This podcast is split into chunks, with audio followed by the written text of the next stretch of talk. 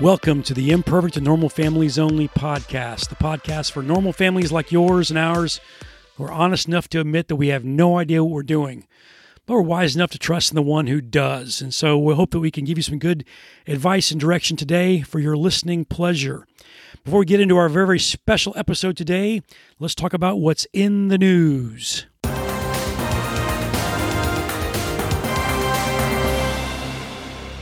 The news is all bad. We're in the middle of this coronavirus epidemic, and it means that our families are all sequestered at home. Kids are home from school. Employees are home for work. Most of our stores are shut down. We can't find toilet paper anywhere.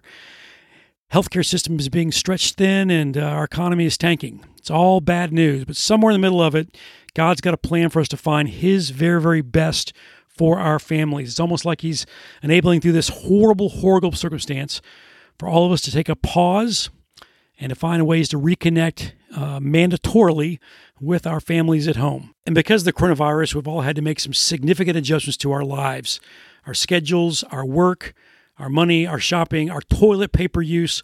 All these things have been overwhelmed. And so what we thought we would do is have a very, very special interview with a couple who has worked together from home for a number of years and is now managing their kids together. And for lack of a better word, we see them as kind of experts on how to maintain your sanity and your marriage and your home life while sharing close proximity to one another. So enjoy this interview as our very, very special feature presentation today as we talk about how your family can thrive in the midst of a quarantine.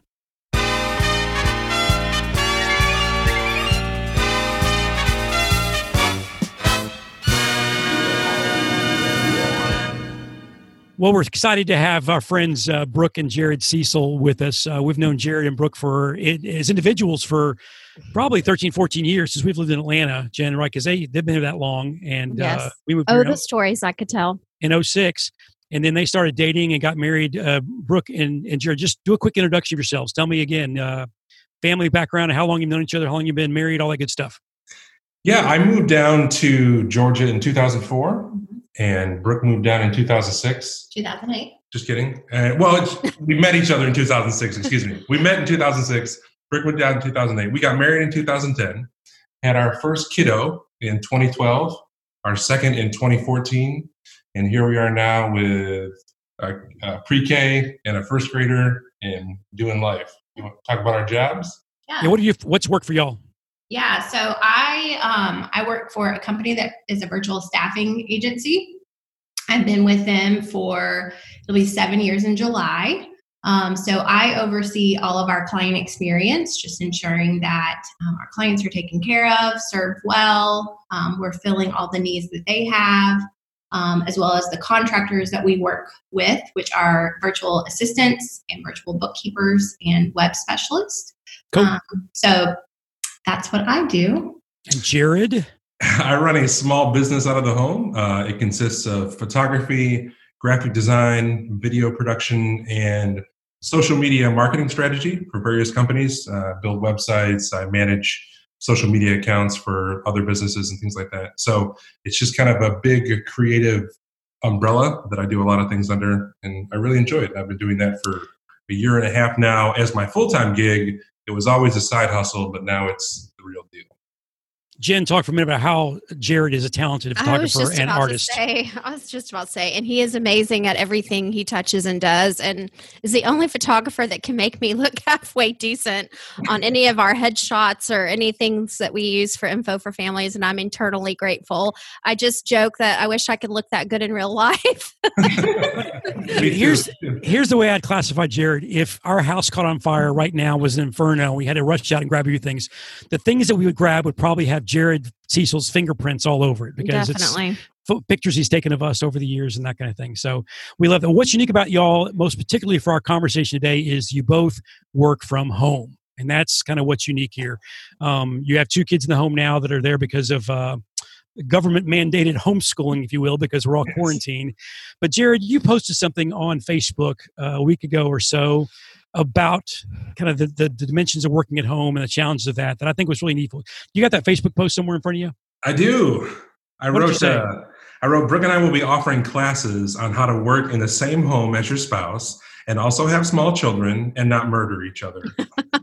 We've been doing it for roughly 3 years now, and let us know if you'd be interested. Well, I think that's what we should title this podcast, that very thing, how to work at home together, raising small children and not nobody murder somebody. That could be the subtitle of this podcast. Just how to, we're calling this kind of how to thrive during a quarantine, but that's the subtitle. That's the real stuff. So what we want to do is pick y'all's brain for a little bit. You're ahead of the curve. Most of us have had a serious adjustment of working from home, if that's been the move, which is, if it hasn't been the move for you yet, watching our government, watching the news, it's probably going to happen for most of us for a short time, at least, maybe even for the foreseeable future. This coronavirus thing has just caught us all off guard. It's changed everything. So we're all coming home.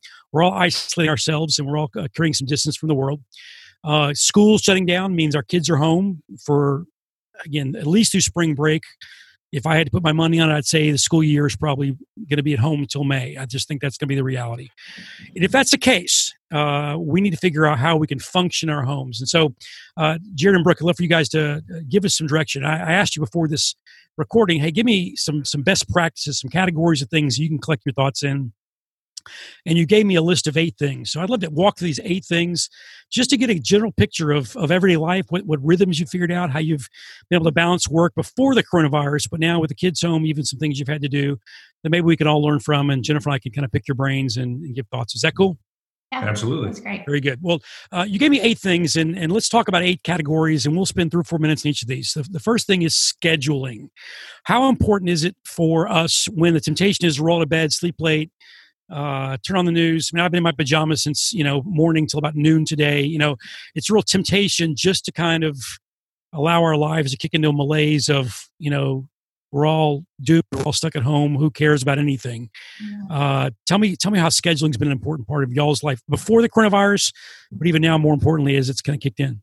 Yeah, I think for us, like you said, even before all of this, we've had to have a very structured schedule, just because our kids are at 2 different schools in opposite sides of town. So just from transportation to drop off, pickup, meetings thrown in there. And the crazy thing currently is my work is the same. So my schedule hasn't adjusted, but my circumstances have. So us relying on a schedule has been really important for us just to not murder one another, to be able to just have expectations. And I know we'll get into that later of just, this is what our day will look like. Tomorrow will most likely look different, but here is what my day looks like. Here's what you need to do. And it's a non-negotiable versus what I need to do. And it's a non-negotiable. And how do we split the time between work and our kids, and do that well, or to the best of our ability each day. Yeah. Because one thing that we've always tried to do is be fully present either in work or with our kids, not both, because it just doesn't work well for either our jobs or our children. So I really think that we need practical help with that. Like, could you give us sort of a glimpse of what your day looks like? And that's really what I'm so curious about, is how you can compartmentalize it, because Barrett has started working from home a lot with Info for Families. And I feel like our life just... it's a mush. Yeah. So with that, and feel free to... pipe in. I will. But one thing that we've done is we've kept our structure the same in terms of we all get up and we have breakfast together. We do the kids' devotional. I found an app called Kids News that we've been doing with the kids just to start getting them engaged and let them know what's going on in the world. And then even down to saying the Pledge of Allegiance every morning. Nerd alert. I like that. I since our kids were young, I think we used the Moms on Call book for the scheduling when it came down to feedings and nap times and stuff like that. And I think they had a lot of good practical advice. And one of the things that I really took to heart was that kids need routine. They need schedule, because especially at a young age when they're cognitively not even close to developing, that's how they learn. They learn by repetition. And so to give them repetition, to give them that structure over and over again, that gives them comfort, that gives them security. They know that when mommy's door is shut and when daddy's out, daddy's the person you go to. And when daddy's in his office and the door's shut or you hear him working on a video, you need to talk to mommy during that time. Or if mommy and daddy say, you've got until 2:00 to go outside and play, then we'll bring you back in. That's what's happening. And so our kids have known schedule from a very young age. So on the Sunday before we started with schooling being at home, we came up with a schedule from 9:00 until 3:00. And it was basically 30 minutes of learning time and then 30 minutes of free time, 30 minutes of reading time, 30 minutes of free time, 30 minutes. And we just did that until lunch. And then we repeated over again until the afternoon. And so for us, those 30-minute blocks allowed them to get outside and get that, you know, get the energy, get just being out in the sunshine or just do freely whatever they want to do. It allows us to get work done. And I think a big thing too is, especially with us being locked in the house and iPads and TVs being anywhere, there's the temptation to overstimulate our kids with information and with learning apps and all this stuff. They just need to go and play and be kids, because this is out of their norm too. So scheduling in complete freedom within reason, I think, is very important too. Yeah. That is so awesome. Thing we did with the schedule then was we overlaid, mainly mine, because my job is very meeting heavy, and I figured out where I could flex my meetings so I could, once again, help with whatever subject I needed to that day. And then that would give Jarrod reprieve to go up into his office. And we joke, but my office is off our master bedroom, and I close my office door and I lock my master bedroom door. Yeah. And the kids just know, you do not. Mommy's fortress of solitude. Can we speak to that real quick? Just the way our house is laid out. Sure. So upstairs is Brooke's office. Brooke's office is right off our master bedroom, like she was just saying. And then right across the hall is my office. And so when, on a normal day, when the kids go off to school, we go in our offices and we work, and we don't see each other until lunchtime. Mm-hmm. And that's if Brooke doesn't have a call during lunchtime or I'm not going off on a shoot somewhere. But we normally every day meet for lunch. We have lunch together. We try as best as we can to not do any kind of work-related stuff or really talk about that. We just have lunch together. When schedule works out, we like to squeeze in a Friday lunch out of the house. Mm-hmm. So we'll go to our favorite restaurant or something like that and have something good to eat. But we do that. We tell people we work across the hall from each other, but we do not really talk to each other. And then, boom, we meet for lunch, and then we go back to our offices until it's time to get the kiddos. And for me, on a normal week, I'm usually the one that takes Carson to school. Carson, we usually leave here at around 9:00, and he gets to school at 9:30. And the reason that is because Brooke usually has a lot of meetings in the morning. So I just understand, in working together, that's just part of the give and take. I'm going to be the one that will normally take Carson because it's just the way Brooke's schedule works out. And you just have to be okay with that. You have to, not keep track and say, well, I did it yesterday or the day before. And let's pause there. There's a real temptation during the season to kind of start. We all keep score or mentally are tempted to keep score. There's probably a lot of that going on right now regarding managing all the stuff we got to manage right now. And so, especially if we're still busy and jobs are still very demanding. And so we got to lay that down for sure, this temptation to keep scoring things. My curiosity, with two offices across the hall, is there any office romance going on? That seems like a real temptation. There is. Jarrod tells people often that he has a fling with a girl across the hall. Great. Love it. I love that. Love it. Too cool. Awesome. Well, you touched on one of our other kind of best practices or categories of conversation. It's kind of down my list, but expectations. Let's just zoom into that real quick, because you mentioned that in setting a schedule, in making a plan, having realistic expectations for that is probably critical, because especially the early days of this, we've got to keep on, adjusting and moving and not being so rigid what we do, because we're making this up as we go along. No, none of us have got this figured out yet. So how do you guys establish realistic expectations for one another, for work, what you're going to get done, what you're not going to get done, what the kids are going to accomplish, that kind of thing? I think, let me just speak to as a guy. When Brooke and I got married, I had a really bad habit of leaving my clothes all over the house, right?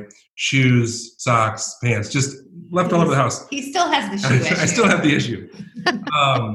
But I think when speaking to expectations, one of those things you have to learn, and most people learn it at some point during their marriage, hopefully they do, or else it's a long road ahead, is that you're a team. And it even comes down to as simple as saying, like, when I'm putting away the dishes, or when I have the kids help me clean up, we don't say things like, we're helping mommy. No. It's not mommy's job to clean up the house. It's not mommy's job to do the laundry all the time. Now, does mommy end up doing some of those things more than daddy?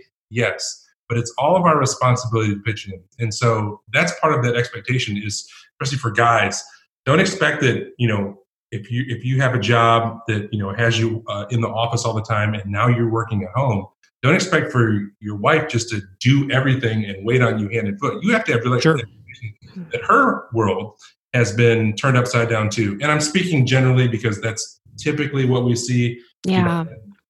When the wife is at home and the husband is working. I know it's flip-flop in some scenarios, but I think that's a big thing is it's for guys in your mindset. You just got to get over, you got to swallow whatever pride you've got, whatever gender roles were, placed upon you when you were a young person, and just realize, hey, we're in this together and we're going to share these responsibilities. And for early on in our marriage, one of the things we did was ask, what's the thing you hate to do?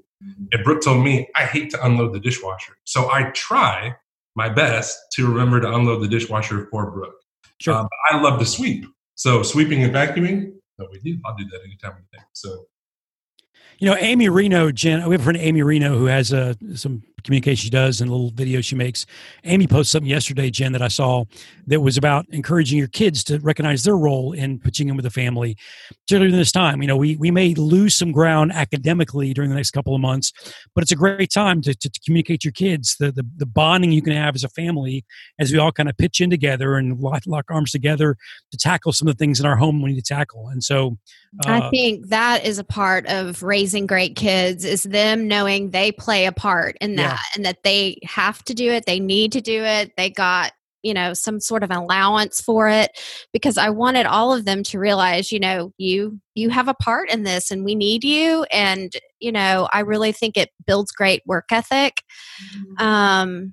So it's all good. And I do love talking about the gender roles because everyone knows I've struggled with my health in the last few years, and Barrett's really had to pitch in and do a lot that he typically hasn't done in the past. And it's made me feel so guilty. But then Barrett's like, gosh, Jennifer, you did homeschool our kids and do a million other things while I was out being a youth minister and a family minister. And here's how I put churches. It. You served me for 25 years straight. It's my turn to play catch up. And so there is a little bit of keeping score there, but it's not like in a way that I want to put more on you or you want more on me. We want to outserve one another. And this is a great time to bring out the very, very best in our marriages and our families by how can we work to outserve one another and bless one another. And I love the way that y'all are talking about that.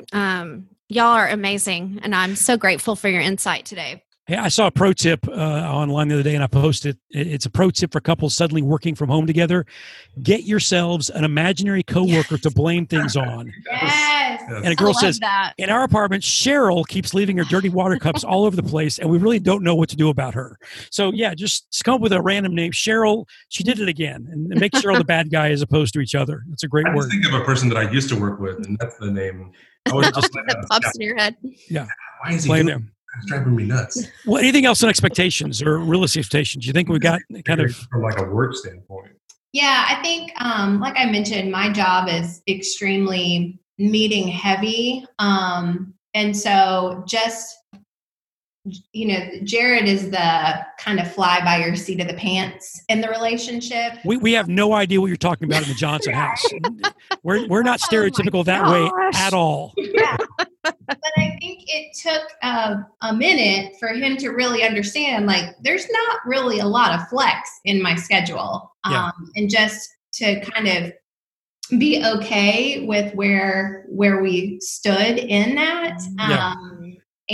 But from there, even silly things, like when he would go and pick up Carson or drop off Carson, and, he's in the fleet of all the moms and I'm here working.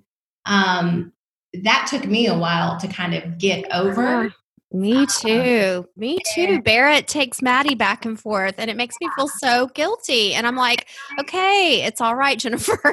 I just got to let it go. Yeah. But just, I think just giving myself grace. Yes. And also giving him grace, because even his jobs now, they're at wacky hours. Mm-hmm. You know, he does not work a 9 to 5. And so, just having the expectation of he's probably not going to be at home every night for dinner. And that's okay, because you know, he's contributing to our family.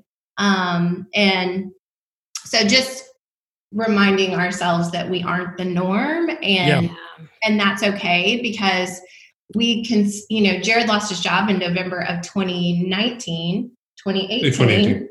And, when he was looking for a new job, since he had been working from home more before he got let go, we just finally said, like, we don't want to give up what we have and what we're giving to our kids, because our kids are always with us. If they're not at school, they're not with a friend or at church, they're with us. And we wouldn't trade that for him getting a 6-figure job downtown to never be home. That's right. You know, this was worth much more to us than that. So. Super. Well, you mentioned on our list of kind of best practices, you talk about dedicated workspace. And Jarrod, you talked about that a minute ago. We have places that are designated for work, and we go to those places to work, and then we try our best to leave that there and not work when we're not in those spaces. That just requires discipline to create that area and carve out those times and just stick with it, I guess. But it can bleed over at times, but just trying your best to keep that bleed over to a minimum. And we struggle with that, Jen. That's obviously, we've kind of entered a world of just big mushy, it's kind of all blending together. And it's been the hardest thing for us probably the last several years working from home too. So just got to constantly work at it. Well, my question that is kind of along that line is, Jarrod is a super social guy, and I love that about you, and you're so great about social media and stuff. What are y'all's boundaries with social media, being on your phone and doing stuff like that, like in your common everyday, day in and day out? I would say that we don't have any hard, fast boundaries other than not at the dinner table, breakfast table, lunch, not when we're out, like on dates or as a family dining out. And we try not to when the kids are with us. Mm-hmm. You know, obviously part of my job is contributing to social media for a couple companies. Right. So there's times where I'm posting and my kids are sitting right there and they're curious as to what I'm doing, or I'm responding to someone online. But we've told them part of daddy's job is being on his phone. And so it's not that daddy is ignoring you or whatever. So just, they have that expectation. But there's also the honesty between Brooke and I. And it's a different way. Like you said, Jennifer, I'm much more of the social media type person. So Brooke will say to me, hey, get off your phone. You know, let's just hang out, put your phone away or something like that. I'll say to Brooke, are you checking work email right now? Do you need to be responding to work email right now? Are you responding at 10 o'clock at night? Do not set this precedent. And so there's a lot of that honesty and accountability with each other. And we've always had that level of communication where we can be very honest. And every once in a while, it comes to where we'll just have our like quarterly come to Jesus with each other. And let's talk about how we're doing with our and our expectations on that. Yeah, but I would say boundaries in general. Jarrod refers to me as a social media stalker. I do not contribute in social media, but I love to see what everybody else is doing. But in terms of technology, and when you were talking about dedicated workspace, there are times, especially during stressful seasons in work, I will leave my laptop in my office because I know otherwise I will want to engage with something that I'm not going to solve at 10 o'clock at night, you know, or whatever it might be. So I'll do that.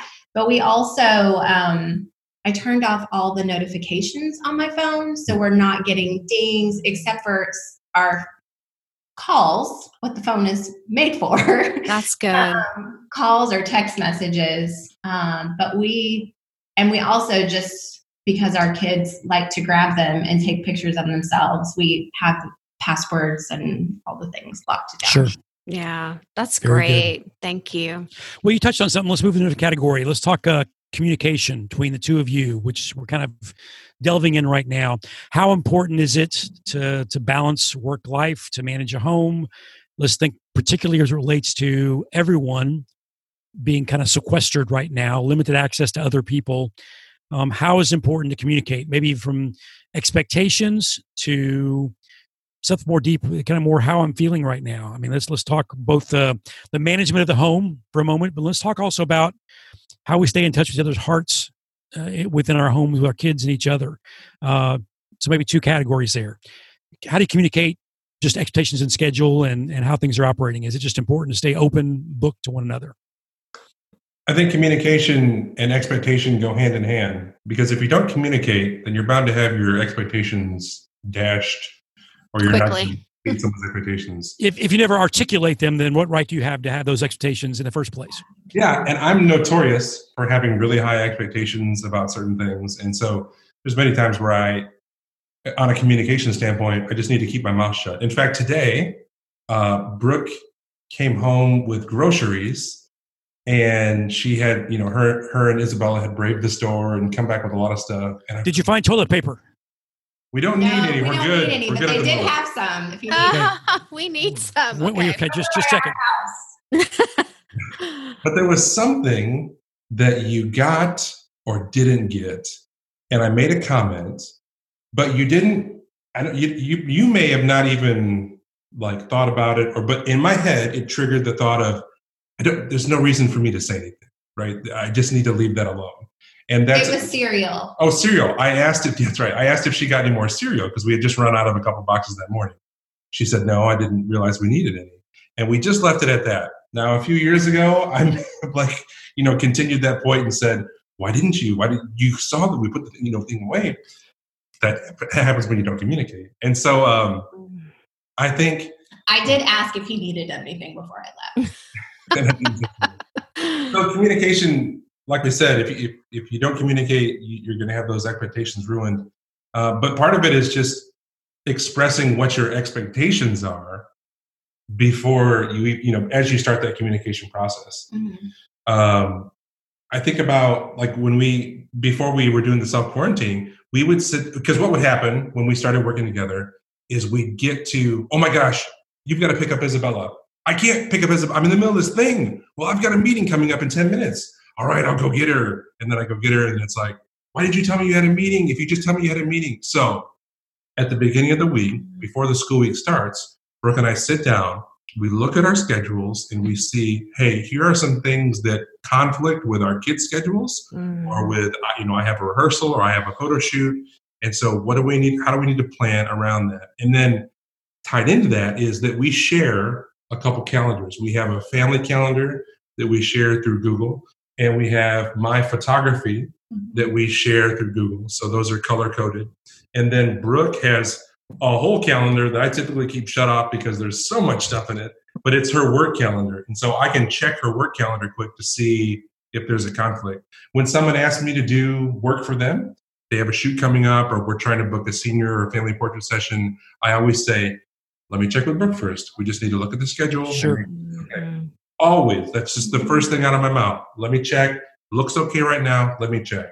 And so it's just doing that first. I mean, it sounds so elementary, but having that time every week to refresh and then whatever you think about. No, that's exactly it. Well, Jennifer and I, we teach marriage prep. We always talk about the importance of unmet expectations, and we talk about, you probably have some expectations pre-marriage that you don't even know yet. And it's going to come at you in the first year or 2 or 3 years of marriage.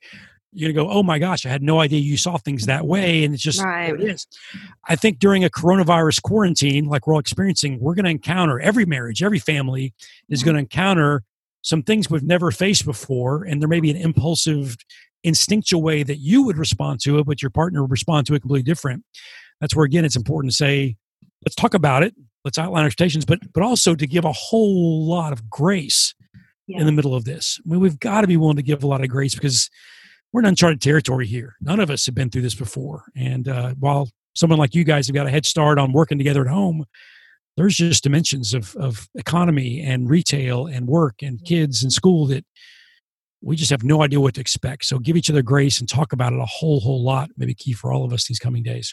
I think something you keyed in on a second ago, Barrett, and asking them those questions was, we really do need to stop every now and then and just say, how's your heart? Like have a deep water conversation. Yeah.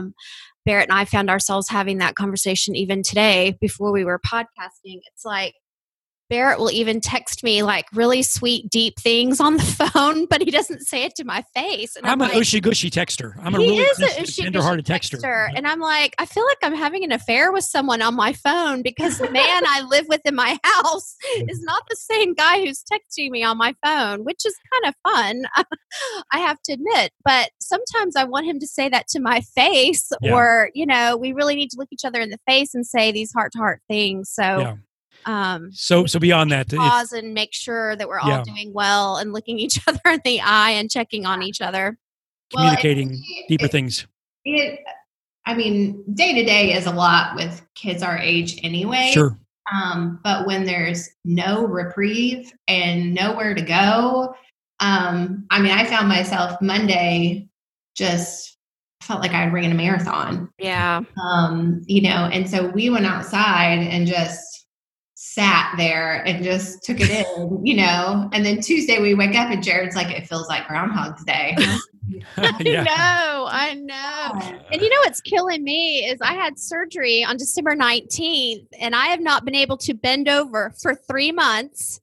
And I'm not released by my neurosurgeon till the end of March to even bend over because we have to make sure my fusion fused correctly in my spine. Ooh. So I've pretty much been stuck at home and now I'm ready to party. I'm like flipping out that this is happening because I've already been at home the whole winter. I am about to lose my ever-living mind. And may I mention that Barrett and I were supposed to be leaving in a couple of weeks to celebrate our 30th wedding anniversary on a Hawaiian cruise. Oh. And then a Hawaiian cruise that also goes to Tahiti. And it's like, it's all just gone away. We'll send you some of the, what's the macadamia nuts? Yeah. Yes. Oh we'll my gosh. I think every day of that trip, we're going to research where we were going and learn something new and look at a different picture of something new every day just to stimulate our minds. So sad. Make us feel better. But everything has come to a screeching halt and it's crazy and it's hard. And if anybody needs a 13-year-old mother's helper that has been self-quarantined and no illness has gone on, I'd be very happy to hand her over. She's so bored. She's asking for a dog. Can I say one more thing about communication? Yeah. Yes. So when Brooke and I did our premarital counseling, we learned, and we knew it when we were dating, that Brooke and I are very different personality-wise. Brooke's pretty black and white and structure and disciplined. I am not structured and not disciplined and always like variety. So we knew that going in, but we made a conscious effort and God has blessed our efforts in that our differences would be complementary and not antagonistic. Yeah. And they really have. And so when the Enneagram came out, we didn't need to take the Enneagram to find out about ourselves. We just took it to confirm what we already knew. Yes, sure. Yes. That, you know, there are things that we can drive each other bonkers about, but those things can also strengthen and help each other. Yeah. And so for us, one of the things that we knew very early on in our marriage was that Brooke came from a family that didn't talk about their feelings or emotions a lot. And Brooke was not validated by sharing her opinions and thoughts. I came from a family where we always talked about stuff, whether it was yelling or a calm discussion. Yes. But we got it out. And so I told Brooke, I said, hey, I understand that I don't always need to share how I'm feeling, but you're going to have to start becoming a little bit more of a talker-outer.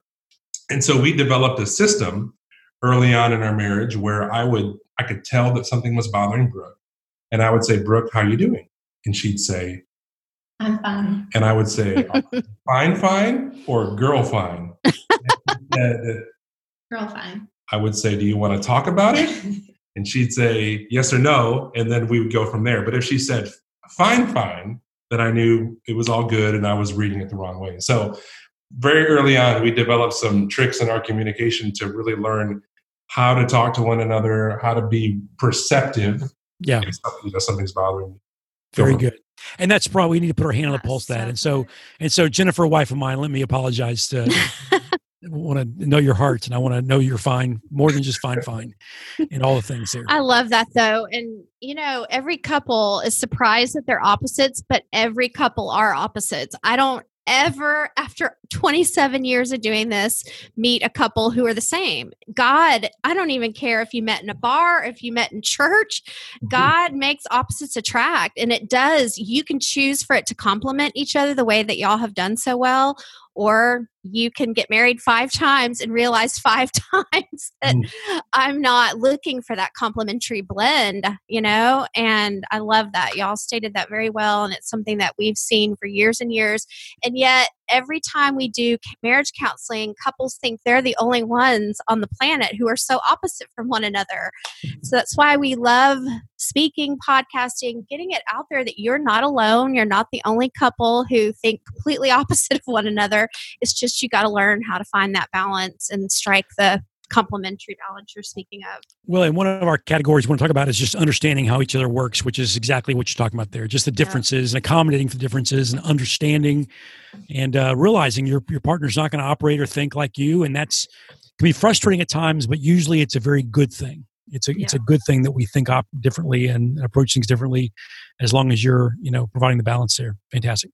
All right, 3 more things. Prioritizing. How do we figure out what's the most important thing to do right now? Prioritizing in the course of a given week when we're all stuck at home because of a coronavirus. How do we determine what's truly important and what we can give on? Have y'all figured out any, I don't know, just day-in principles or ways that enable you to make choices for a given moment? This has been something really hard for me because everything work-related is always a priority for me. I am like a tasker, got to check my list, got to have it all done it well, and do it in a timely fashion. So the idea of me not replying to all my emails before the end of the day drives me batty. And so now adding this layer of our kids being home and our stance on being totally present with our kids when they are around, it's causing me just to kind of sit back. And once again, this is not an obligation that my organization has placed upon me. This is something that I have just, as a perfectionist, have put it on myself to do. So I've had to work really hard at just letting that go.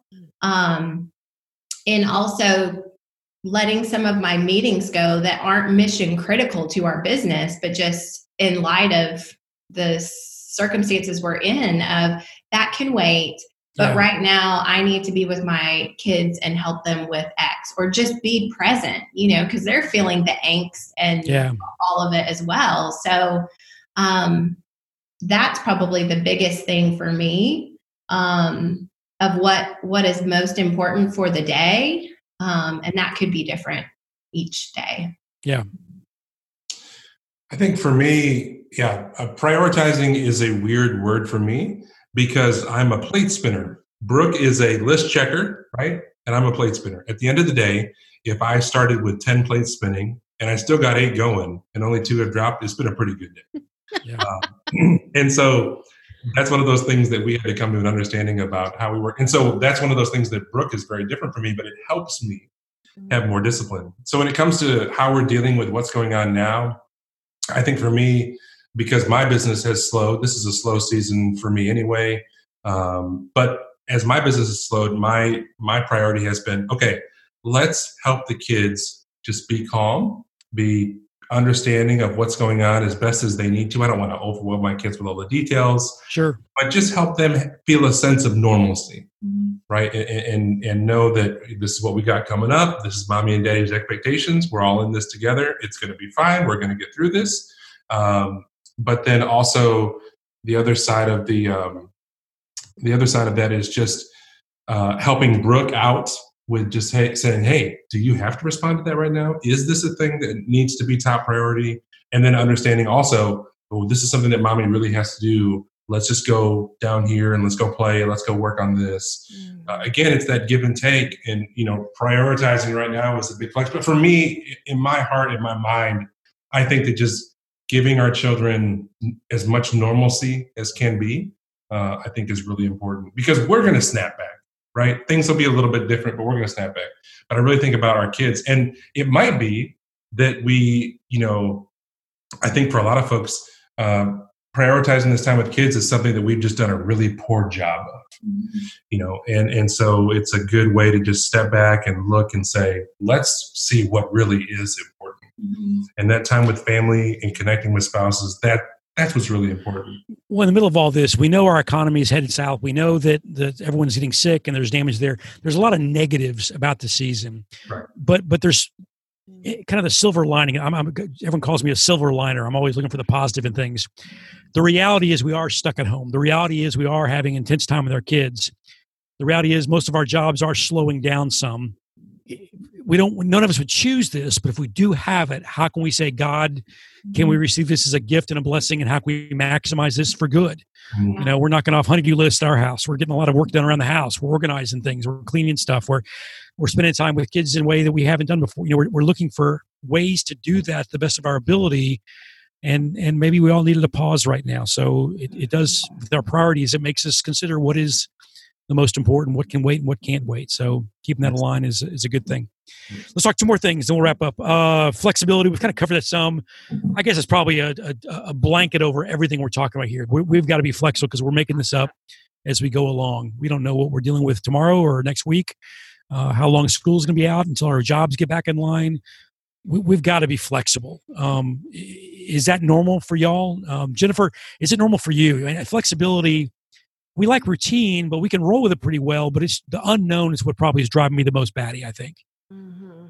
Making me feel most insecure. I mean, Jarrod and gosh, they are so us. It's not even funny because I am so much like Brooke.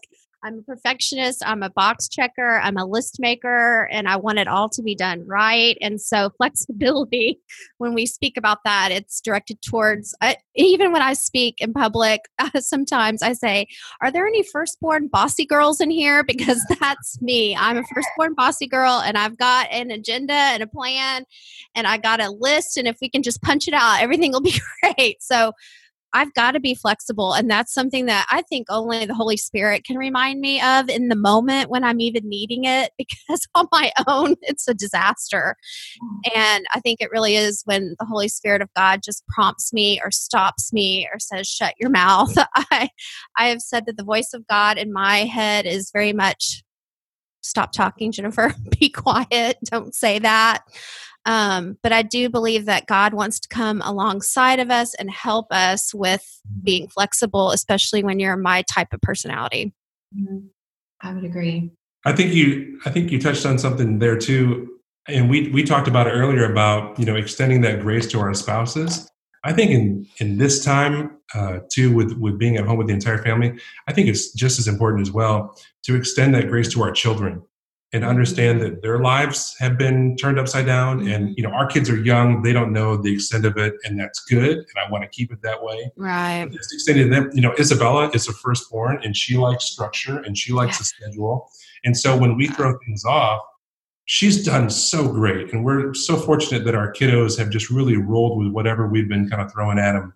But I think it's important as parents to also verbalize to your children, hey, thanks, buddy, for doing that. Hey, thanks, Isabella. I know this isn't what we said we were going to do today. Yeah. But just going along with it. I think that's really important because then we're modeling that behavior for them. That's right. They're being validated in that we appreciate that they're going along with it, helping out the family too.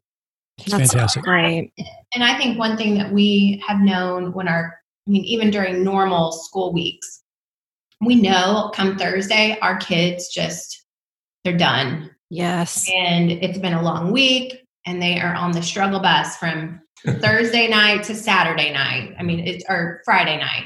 And so even today, the schedule that we have gone by, albeit fluid, we just kind of got things done, but not necessarily in the order because we just knew they just needed to kind of check out today. Yeah. Yeah. So we got the things done that her teacher had sent us, but aside from that, they've been outside playing most of the day, and that's great. And they're okay with it. We're okay with it. Yeah. Well, Jennifer, you mentioned. Jen, you mentioned a minute ago the fact that you've almost got to depend on the Holy Spirit to say, God, in this moment, in this season, this circumstance with this kid, you know, what do they need right now? What in our marriage? What do we need right now? Let's be sensitive to where God leadings us to do what needs to be done, and then give a moment. It's a moment that requires flexibility. Let's talk one more thing, and we'll wrap up. You mentioned on here the importance of getting away. Y'all have learned that in 4, 5, 6 years of kind of doing work from home together. Getting away. We love that idea. Jennifer and I are fans, extreme fans of that principle. How has that played out as for a couple who works at home together and is kind of in each other's business a lot? You would think we're around here all the time. When do you get away from each other or get away from the kids, or what are you getting away from? What does that mean to you? Sometimes it's all the above. It's all the above. I would say, you know, we don't have family near us. And so we are with our kids a lot. We try to do date nights at least twice a month. We would love to do more. We used to do more, but when Jarrod lost his job, that was something that kind of took a back burner, and we would just go set out on our deck or watch a movie, you know, whatever. So we've slowly been able to add those back in. So we do date nights. And we like just to kind of get out of our norm. So we'll take our kids hiking. We'll go up to North Georgia, take our kids hiking. And, we like to do one big trip with them a year, but we also like to do one trip with ourselves, a larger trip each year. Thankfully we have 4 sets of parents, so we have options. So we, but we really try to make it a point each day just to kind of have a time, just the two of us, to where we're just able just to talk about the day, talk about how we're feeling. Jarrod's not much of a feeling guy, so he's just like, yeah, I'm fine. I'll let you know if I'm not. Are you fine? Are you girl fine? That's how. Right, exactly. And then there's times, you know, I'm in meetings all day and I'm like, I have no more words to give. Yes. You know, it is what it is. Just like, let me take a moment and just sit here. But we also like to do things with our kids individually, and kind of have time just to either me with one kid or with one. I think I feel like that's important. I think a big word is intentionality. You've got to be super intentional about taking the time to do things, because if you don't, you will fill it with other kinds of mindless things. You'll fill it with Netflix or Amazon Prime watching. You'll fill it with busybody stuff around the house. And so for us, it's very intentional. Hey, we're going to make Friday the lunch day, and we're going to, as long as your schedule permits it, we're going to get out and do this lunch. Hey, let's look at the calendar. Let's pick out 2 dates this month that we can go and go on a date. Hey, the buddies just called me. We're going to hang out tonight. They're going to come over. We're going to come over. And so, you know, I think you just have to be really intentional about it, because understanding that everybody needs that. Even introverts need time with people.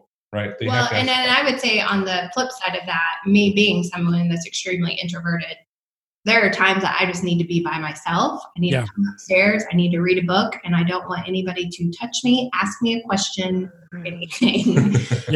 And so when Jarrod and his friends, like, they have a AMC movie pass, when he's like, do you care if I go? And they're so wonderful. They wait till the kids are in bed. They go to the late show, you know, so they're there to help with bedtime. But I'm like, Please, that is great. Y'all have a great time. Everybody wins. Yeah, everybody wins, because that's how I recharge. Yeah. And so I recharge around people. So I have to be careful that I'm not trying to overload our schedule with friend gatherings and going out and things like that. I have to be mindful that my wife doesn't do the same thing. So sometimes it's okay, just the 4 of us to go every Friday night. We typically either go get pizza or we get pizza takeout. That's our family thing. And then usually on Saturdays, we run around together and grab Chick-fil-A or something like that. So we have our family things. We have the individual kids. But again, it's just understanding how each one of us recharges, refuels, and then also understanding that, you know, sometimes you just have to, you got to be real intentional, and you got to get away. You got to, especially when you're working in the same house together, man, you just got to escape. Well, and I would say this week, we're only week 1, so this could change, but we've even gone out Can you tell that our deck is our favorite place in our house? We go out on the deck, even with the kids are awake, and we tell them that mommy and daddy just need time, just the two of them. We have a round padded chair that we would take the computer out there and have a movie night on the back deck, and we could see the kids looking at us through the window, but we were like, do not talk to us unless someone is bleeding or something's on fire or something. But we are having a date. It's just on the back porch. Right. Well, that's what scheduling the bedtime. I know a lot of parents, kind of let their kids go to bed whenever, even when they're young. And that was a big thing that I remember telling Isabella. Why do you guys get to stay up and we have to go to bed early? Like, well, besides the normal stuff that you need to grow, and mommy and daddy aren't growing, at least the way we want to grow anymore, mommy and daddy need time to catch up with each other and talk about stuff and just have time together. And so that's our time where we do that. So even with our kids, and that was something important that we expressed upon them. That's critically important. Love that. Well, it's been such a good conversation. Let me ask you about getting away just real quickly. Do you think it's going to change with coronavirus? Again, dates are not possible right now as we know them. So I think, again, it's just like back porches and walks through the neighborhood, whatever else, was a long time, I think is what we got to find to do. And that works. It's just time to reconnect without kids and telling your kids that that's more important than you staying up. That's mom and dad in our time. And there's security in that. And we've loved giving our kids that security of, you don't like it, but it's mom and dad need to be together, and our kids have kind of grown to realize, we value mom and dad's time together because that's good for them. We always teach that kids feel more, comfort from their kids. I mean, their parents being together and being mushy and demonstrative. It just, every time a mom and dad come together in the middle of a living room and hug, kids come from every corner of the house and want to wiggle in between the mom and dad hugging and kissing. It's the most amazing thing. I want to do that social experiment in every country and just prove that it is true. Kids somehow have spider sense and can sense that, and it makes them feel so, comforted and secure. Yeah. Well, time of 10th graders, though, they run the opposite direction and go gross and get a room and all that stuff. That's no big deal. Well, Brooke and Jarrod, thanks so much for taking some time to talk with us and just give us thoughts. Hope and pray that everyone listening had a chance to hear something that was meaningful or something to encourage this new normal that we're experiencing in these coming weeks. And just pray that God does something good in all of us in spite of challenges, and that we endure and come out the other side better people and better marriages and better parents and better kids, better family. That's our hope and prayer. We're all imperfect, normal families just together. And so we'll just tag off here. Brooke and Jarrod, again, thanks for taking time with us. Appreciate y'all so much. Thank you. God bless and stay healthy. Yes. We'll definitely do that. Well, that's all we got for us today. Well, thanks for listening. We'll catch you next time. Bye.